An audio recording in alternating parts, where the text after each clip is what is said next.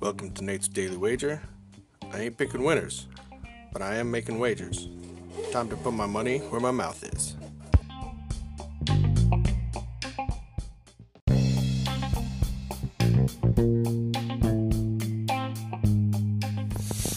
This is Nate's wager for November 13th, 2019. Gonna take in a little MACtion tonight. We got the NIU Huskies heading in go.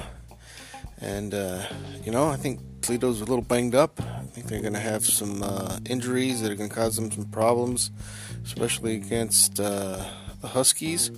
So we're going to take the Huskies plus two and a half. See anything better than that? Pound it. That's my pick, and I'm sticking to it.